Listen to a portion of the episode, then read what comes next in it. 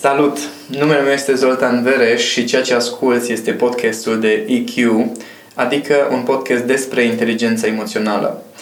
Oamenii spun că le place să stea de vorbă cu mine pentru că nu contează dacă suntem pe drum sau la birou, oricând stăm la povești, înțeleg niște lucruri care în rest le scapă sau reușesc să plece cu idei care îi ajută să schimbe viața, să-și rezolve probleme sau să-și crească performanța în diverse aspecte. Una din colegii mele i-a venit ideea să înregistreze aceste discuții ca să le poată reasculta și am zis, atunci dacă tot înregistrezi, de ce să nu le dăm și altora? Dacă pe tine te ajută să reasculți aceste înregistrări, hai să avem niște discuții pe care să le poți da și la oameni să poată să ajungă și la alții.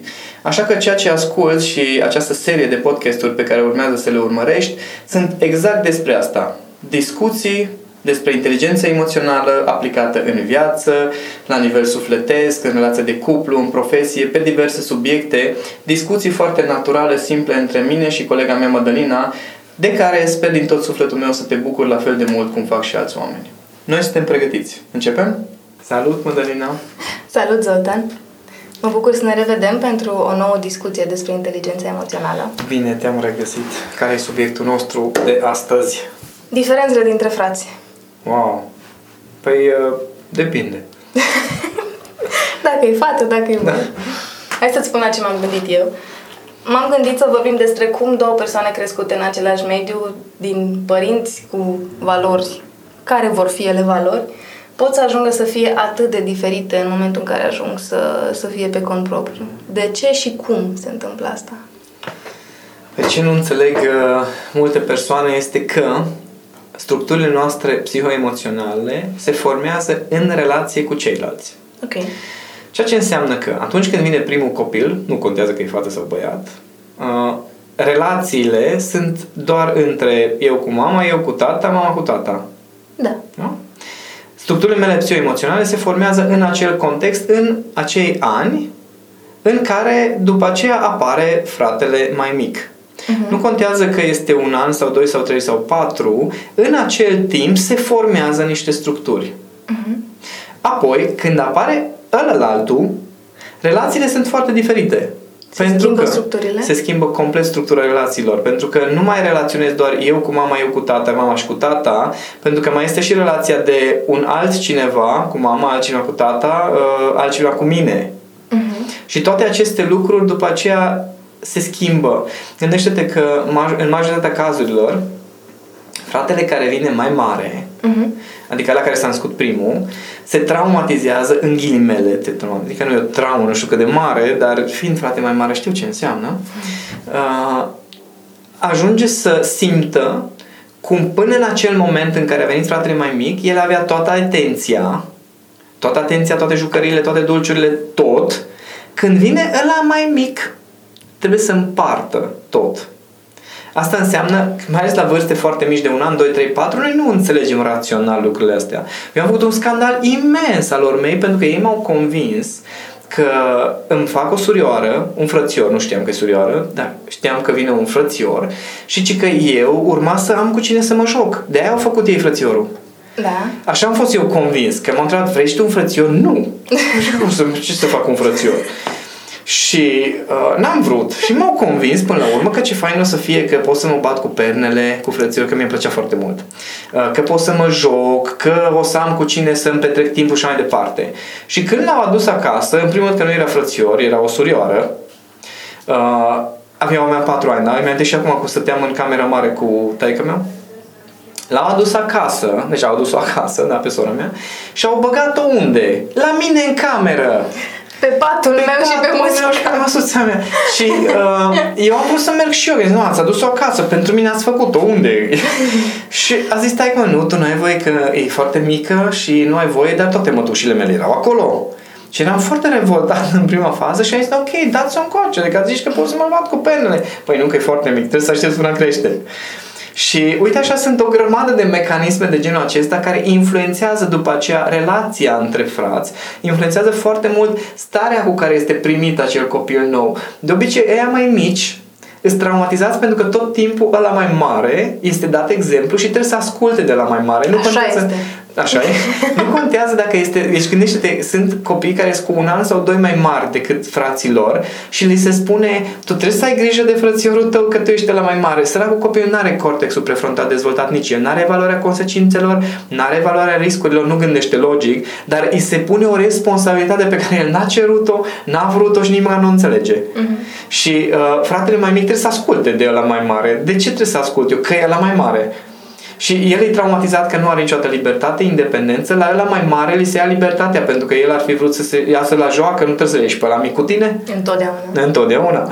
Și toate um, schimbările acestea care se petrec influențează modul în care se formează personalitatea. Evident că depinde de atitudinea celor doi părinți, dar și ei o să aibă preferințe, chiar dacă iubesc teoretic la fel de mult amândoi copii, o să aibă anumite nuanțe de preferințe. Se uită cu mai mult drag la unul, uh, îi poartă pică la ăla, la altul, că face nu știu ce chestii sau bine că uh, ești exact ca taică tău sau ești exact ca maică ta și se nasc tot felul de asemenea uh, mici structuri care după aceea diferențiază foarte, foarte mult pe cei doi comportamentele lor, modul de a gândi, modul de a reacționa.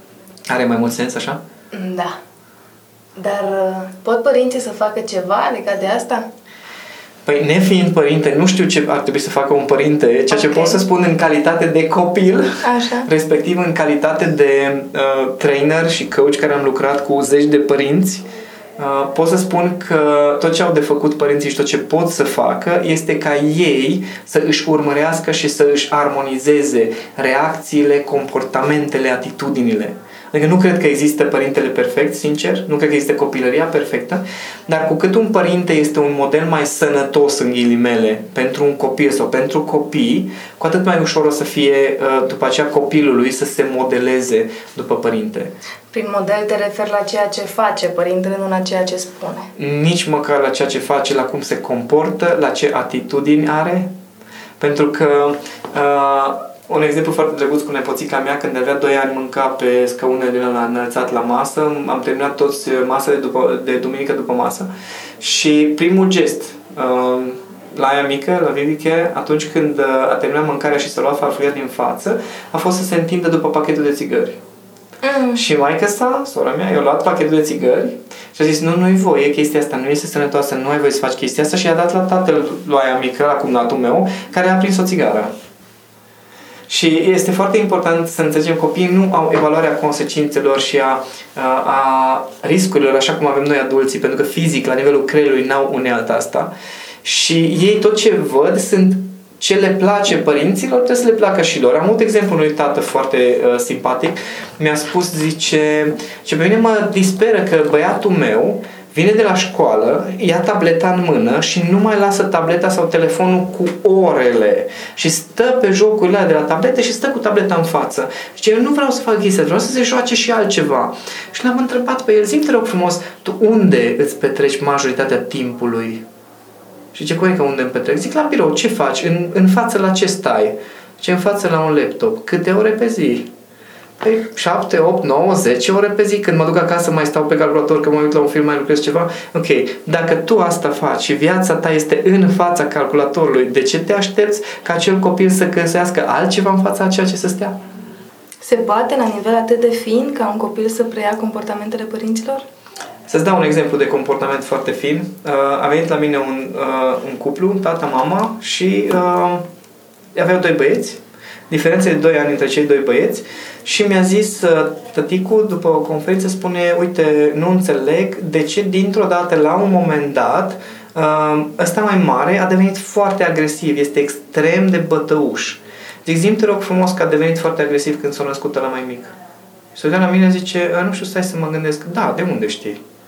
Și zic, ok, uh, zim te, tu ai frați? Ce da, am și eu un frate. Cum te înțelegi cu el? Ah, nu mă întreba, nu ne înțelegem deloc.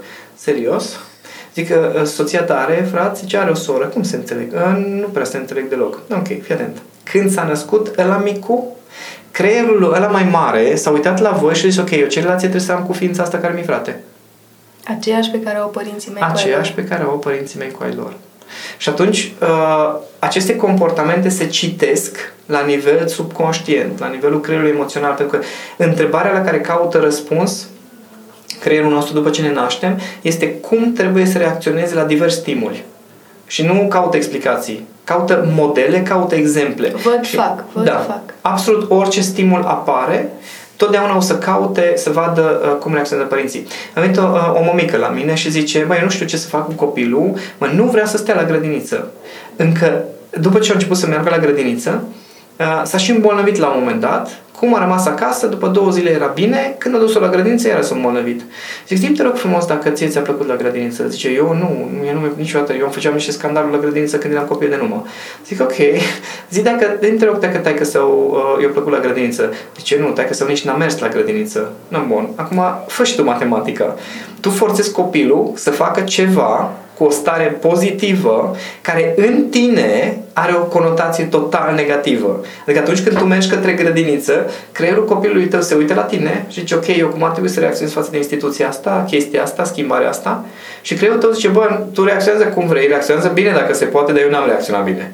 Eu n-am fost bine, eu n-am făcut chestia asta. E? Și se preiau toate aceste comportamente și atitudini, după aceea ele devin comportamente foarte vizibile. Noi adulții am învățat să ne controlăm comportamentele. Sunt părinți care sunt foarte agresivi în capul lor, nu-și exprimă, dar au o tensiune interioară foarte mare și copilul respectiv este foarte agresiv la școală. Și părinții spun, bă, eu niciodată nu am ridicat tonul sau nu urlu acasă. Și zic, ok, zi te rog, cum vorbești în capul tău cu tine? Și ce, bă, o fac în toate felurile, că prost, că sunt incompetent, că sunt handicapat, că toate felurile. Zic, ok, copilul tău același lucru o să facă verbal, tehnic, în exterior. Uf, ceea ce ai spus acum complică, dar și simplifică lucrurile atât de mult. Pe de o parte le complică pentru că îți dai seama că a avea un copil e o responsabilitate mult mai mare decât doar uh, cele fizice, uh, pe care aparent le controlezi și simplifică pentru că în momentul în care înțelegi vorba ta, stai liniștit că oricum nu controlezi tot, uh-huh. te liniștești și accepti că uh, lucrurile de finețe sunt cele care contează. Să-i predai copilului tău lecții despre inteligența emoțională va fi probabil cel mai valoros lucru pe care poți să-l faci pentru el. Corect. Adică dacă tu vrei ca acel copil să, să știe să-și depășească temerile, învață tu să-ți depășești temerile. Și arată-i, fă în așa fel încât el să vadă asta. cum da. faci. Și, și dacă tu nu neapărat explicitezi treaba asta, copilul inconștient o să învețe. De, de exemplu, sunt părinți care, uh, și chiar am avut uh, asemenea situație în, uh, într-o relație de cuplu, părinții lui niciodată nu se certau de față cu ei. Deci zice, zicea el, băi, pe noi, pe mine și pe fratele meu, ne băgau în dormitor și ok, stați în dormitor, noi mergem în bucătărie să discutăm, dar se simțea tensiunea aceea în aer. Ce a învățat băiatul ăsta este să-și ascundă problemele. El niciodată nu se ceartă în relație de cuplu, el niciodată nu are conflicte, suferă ca un câine și încearcă cumva să, să zică frumos și să arate, nu are conflicte niciodată, dar niciodată nu este bine. Pentru că părinții lui asta făceau, încercau să ascundă problemele. Și dacă, de exemplu, uh, un, uh, un părinte vine acasă cu o stare neplăcută sau s-a întâmplat foarte, ceva foarte nasol și e răvășit, să zic așa, și copilul uh, întreabă cum ești sau de ce ești supărat și părintele zice nu, nu sunt supărat, sunt bine, înveți copilul să mintă. Asta înveți e... copilul să se mintă și să mintă pe alții. Asta e ca un exemplu pe care l auzisem la un moment dat, sau mă rog, într-o discuție cu cineva am întrebat-o, uh, mă întrebă unică de ce știe fetița ei să mintă când ea nu face asta? Și am întrebat-o eu, dar unde și când faci tu sau când ar fi posibil ca ea să fie auzit? Și tot discutând cu ea am ajuns la punctul în care ei sună telefonul, e cu aia mică în brațe, răspunde uh, și îi spune persoanei de la telefon, uh, da, sunt acum ies din casă, mai în două minute ne vedem, deși ea e cu aia mică în brațe, încă aia mică neîmbrăcată și ea nici atât. Deci ea practic mințea și mm-hmm. bebelușa era, era în brațele ei. Dai seama că probabil ea asta a preluat și în momentul în care pe la trei ani asta mică mințea, dar mințea așa foarte... Relaxat? Da, și e așa natural vorba da, aia, da, știi? Da, da. Ei nu înțelegeau de unde ei preau atitudinea, nici uh-huh. măcar structurile mentale, adică nu încep să gândească așa cum gândește un adult, pur și simplu preiau atitudinea. La fel s-a întâmplat cu nepoțica mea, care uh, părinții mei au zis că nu trebuie să o duce, să o ducem la psiholog, că a început să mintă la 3 ani și uh-huh Uh, pentru că la grădiniță, atunci când trebuia să doarmă la miază, a zis că nu, nu trebuie să dorm la miază, că vine mama să mă ducă să luăm pașapoartele. Doar că chestia respectivă s-a întâmplat acum nu știu câte luni faza cu pașapoartele, da?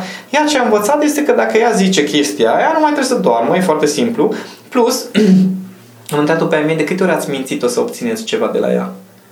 păi nu așa se crește un copil. Adică nu pot să zic cum se crește un copil, dar ce pot să-ți garantez este că dacă tu, tu o minți ca să obții ceva de la ea, ea o să învețe că dacă vrea să obțină ceva trebuie să mintă. E foarte simplă ecuația. Și cum se face că într-un context în care sunt doi copii, unul preia, adică sunt expuși amândoi acelorași situații, teoretic. Teoretic. Ok.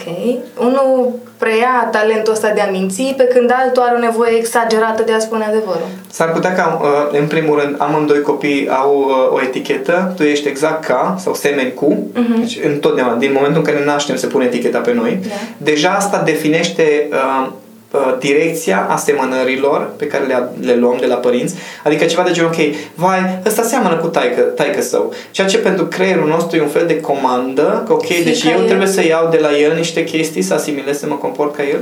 Uh, respectiv, uh, celălalt s-ar putea să semene cu maică sa și unul dintre ei să fie care tinde să ascundă adevărul sau să spună lucruri, minciuni inocente, iar ăla să fie supărat pentru faptul că ăsta la minte în felul acesta.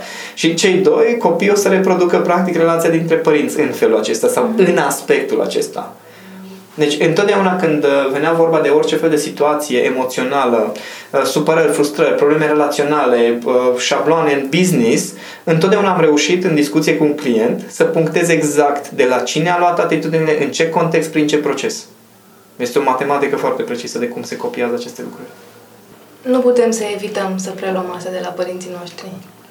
Ba da, dacă ai fi conștientă din momentul în care te naști, n-avem cum. Tot ce, nu putem, tot ce putem să facem este ca în momentul în care începem să devenim conștienți că viața noastră nu este așa cum ne-o dorim, să începem să ne gândim, bun, care sunt acele șabloane, comportamente, atitudini care îmi uh, modelează deciziile care apoi mă fac să construi, să-mi construiesc viața într-un fel.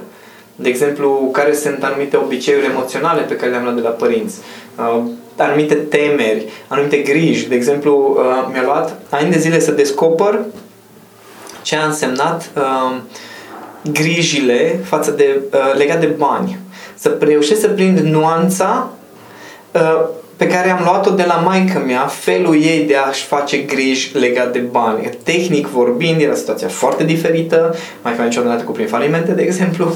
Eu am trecut, uh, eu am câștigat mult mai mulți bani decât maica mea în anumite situații. Deci erau foarte diferite situa- situațiile tehnice, dar starea mea legat de bani era exact aceeași pe care eu am văzut în copilărie, în mod repetitiv.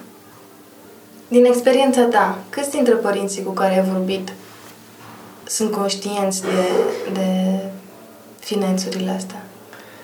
Um, câți dintre ei sunt conștienți că există aceste finețuri sau chiar să, să înceapă să devină conștienți de ele? Ambele. Ok, păi persoane care să devină conștiente au fost 18.000 la conferințele în ultima perioadă. Uh, eu vorbesc foarte mult despre asta la conferințele mele când vorbesc de modul în care se formează șabloanele noastre emoționale. Părinți care realmente să folosească aceste lucruri am văzut mai puține. În general, persoanele cu care încep să lucrez mai o perioadă mai lungă încep să înțeleagă cum să caute aceste șabloane, pentru că există o tendință de a nu știu, de foarte superficială de a generaliza lucruri. A, deci uh, asta micu seamănă cu maica sa înseamnă că uh, de la ea a luat niște șabloane, păi uh, maica sa, dar maica sa e ok. Adică, nu, o să fie și eu ok.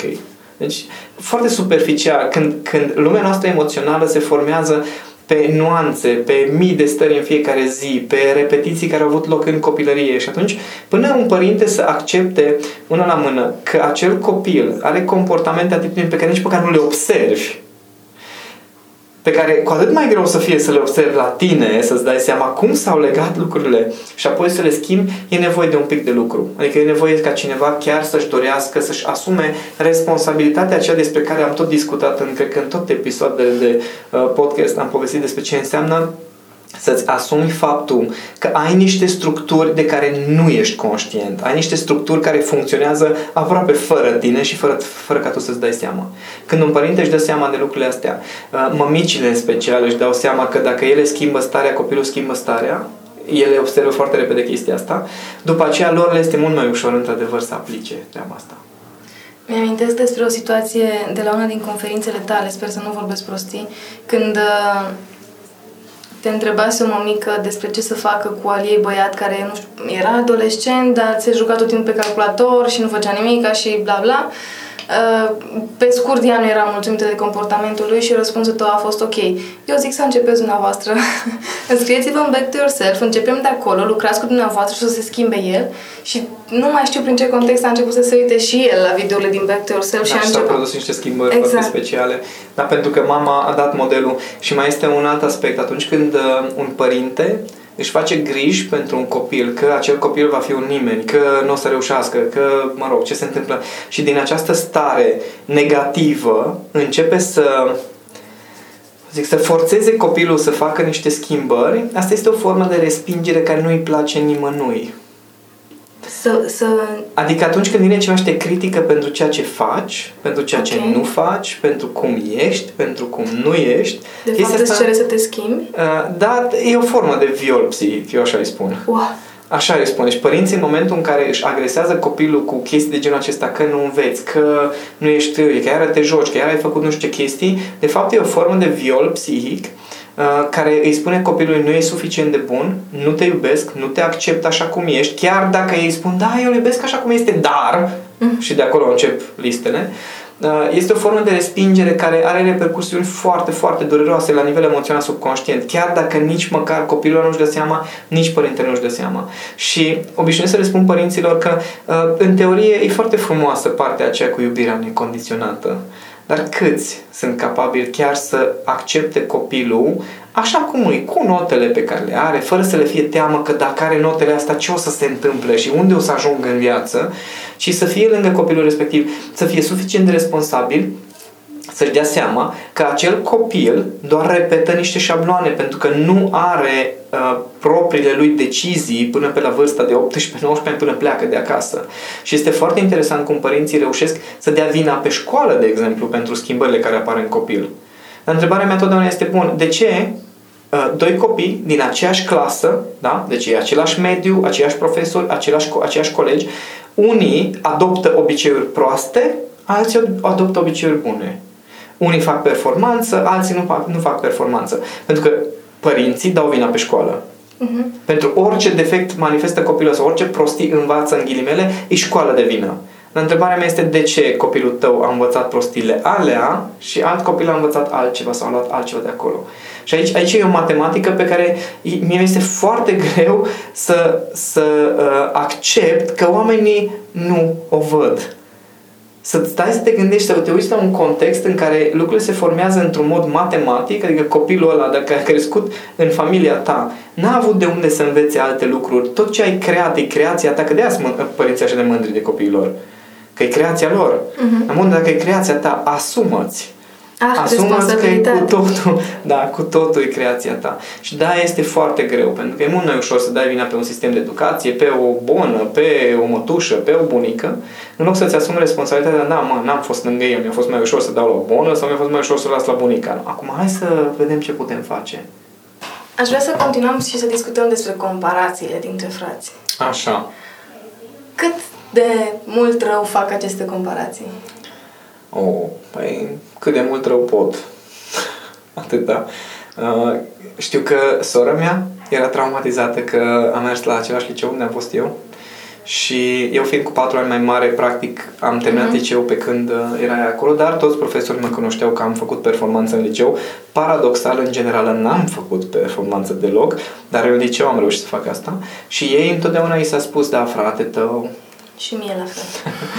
și este foarte greu pentru că frații mai mici cu asta se traumatizează, că tot timpul au un exemplu la care ei nu pot să ajungă. Nu contează că de bine sau de rău, dar frații mai mari sunt dați exemplu. Și le este foarte greu părinților să accepte să știu cum să zic, să, să lase un copil să se creeze copilul ăla așa cum simte nevoia Există niște legi, din punctul meu de vedere, în, aceast, în acest univers, care spun în felul următor. copilul ăla se va crea într-un fel, oricum ai luptat tu ca și părinte să nu se creeze așa. Bănuiesc că sunt mulți, uh, multe persoane care ne ascultă, care și-au propus la un moment dat să nu facă aceleași greșeli pe care le-au făcut părinților. Așa este.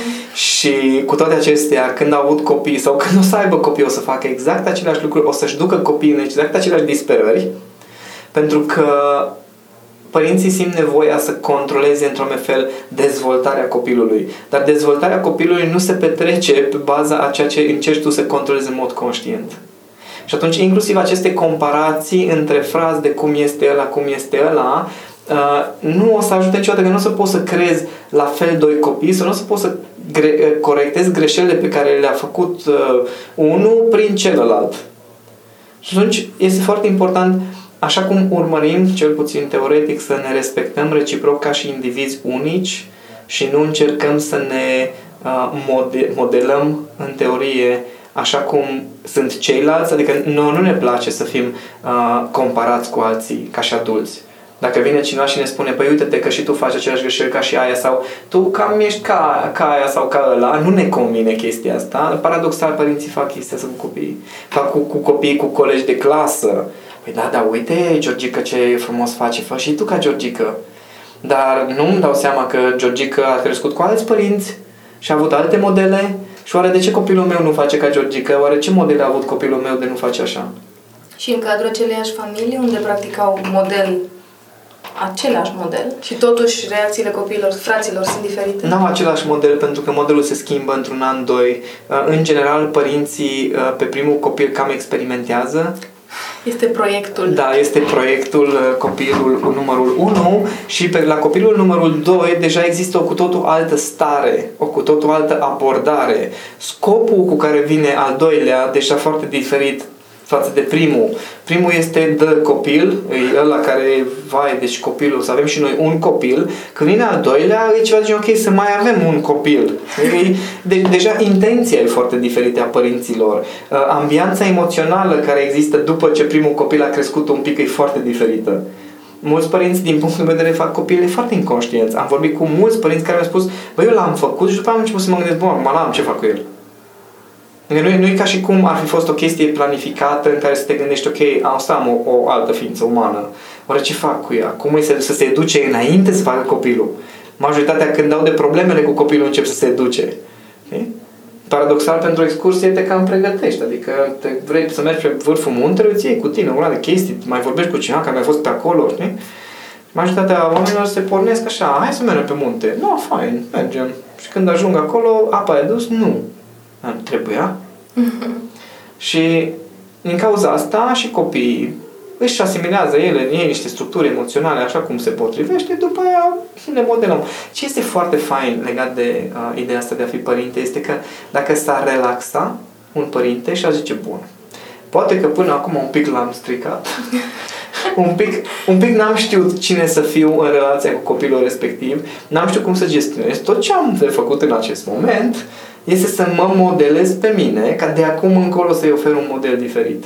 De exemplu, s-ar putea ca atitudinea între frați să fie foarte mult modelată de atitudinea tatălui față de alți bărbați. Dacă sunt două surori, ă, să fie modelată relația dintre ele în funcție de relația lui mama cu alte femei, sau cu sora ei, sau cu mama ei.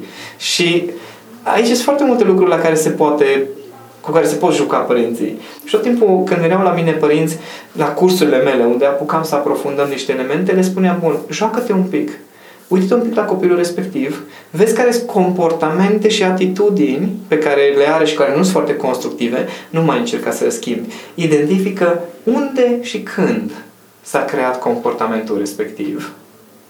În tine, unde se manifestă. Care părinte manifestă chestia respectivă sau în relația cu care părinte se manifestă acel comportament, după aceea tot ce ai de făcut e să schimbi părinții. E mult mai ușor decât să schimbi copilul. Dar în cazul copiilor gemeni, Că atunci, na, s-au născut deodată, dorința ei... Nu e adevărat. Și Nu, s-au născut ok. la câteva minute diferență.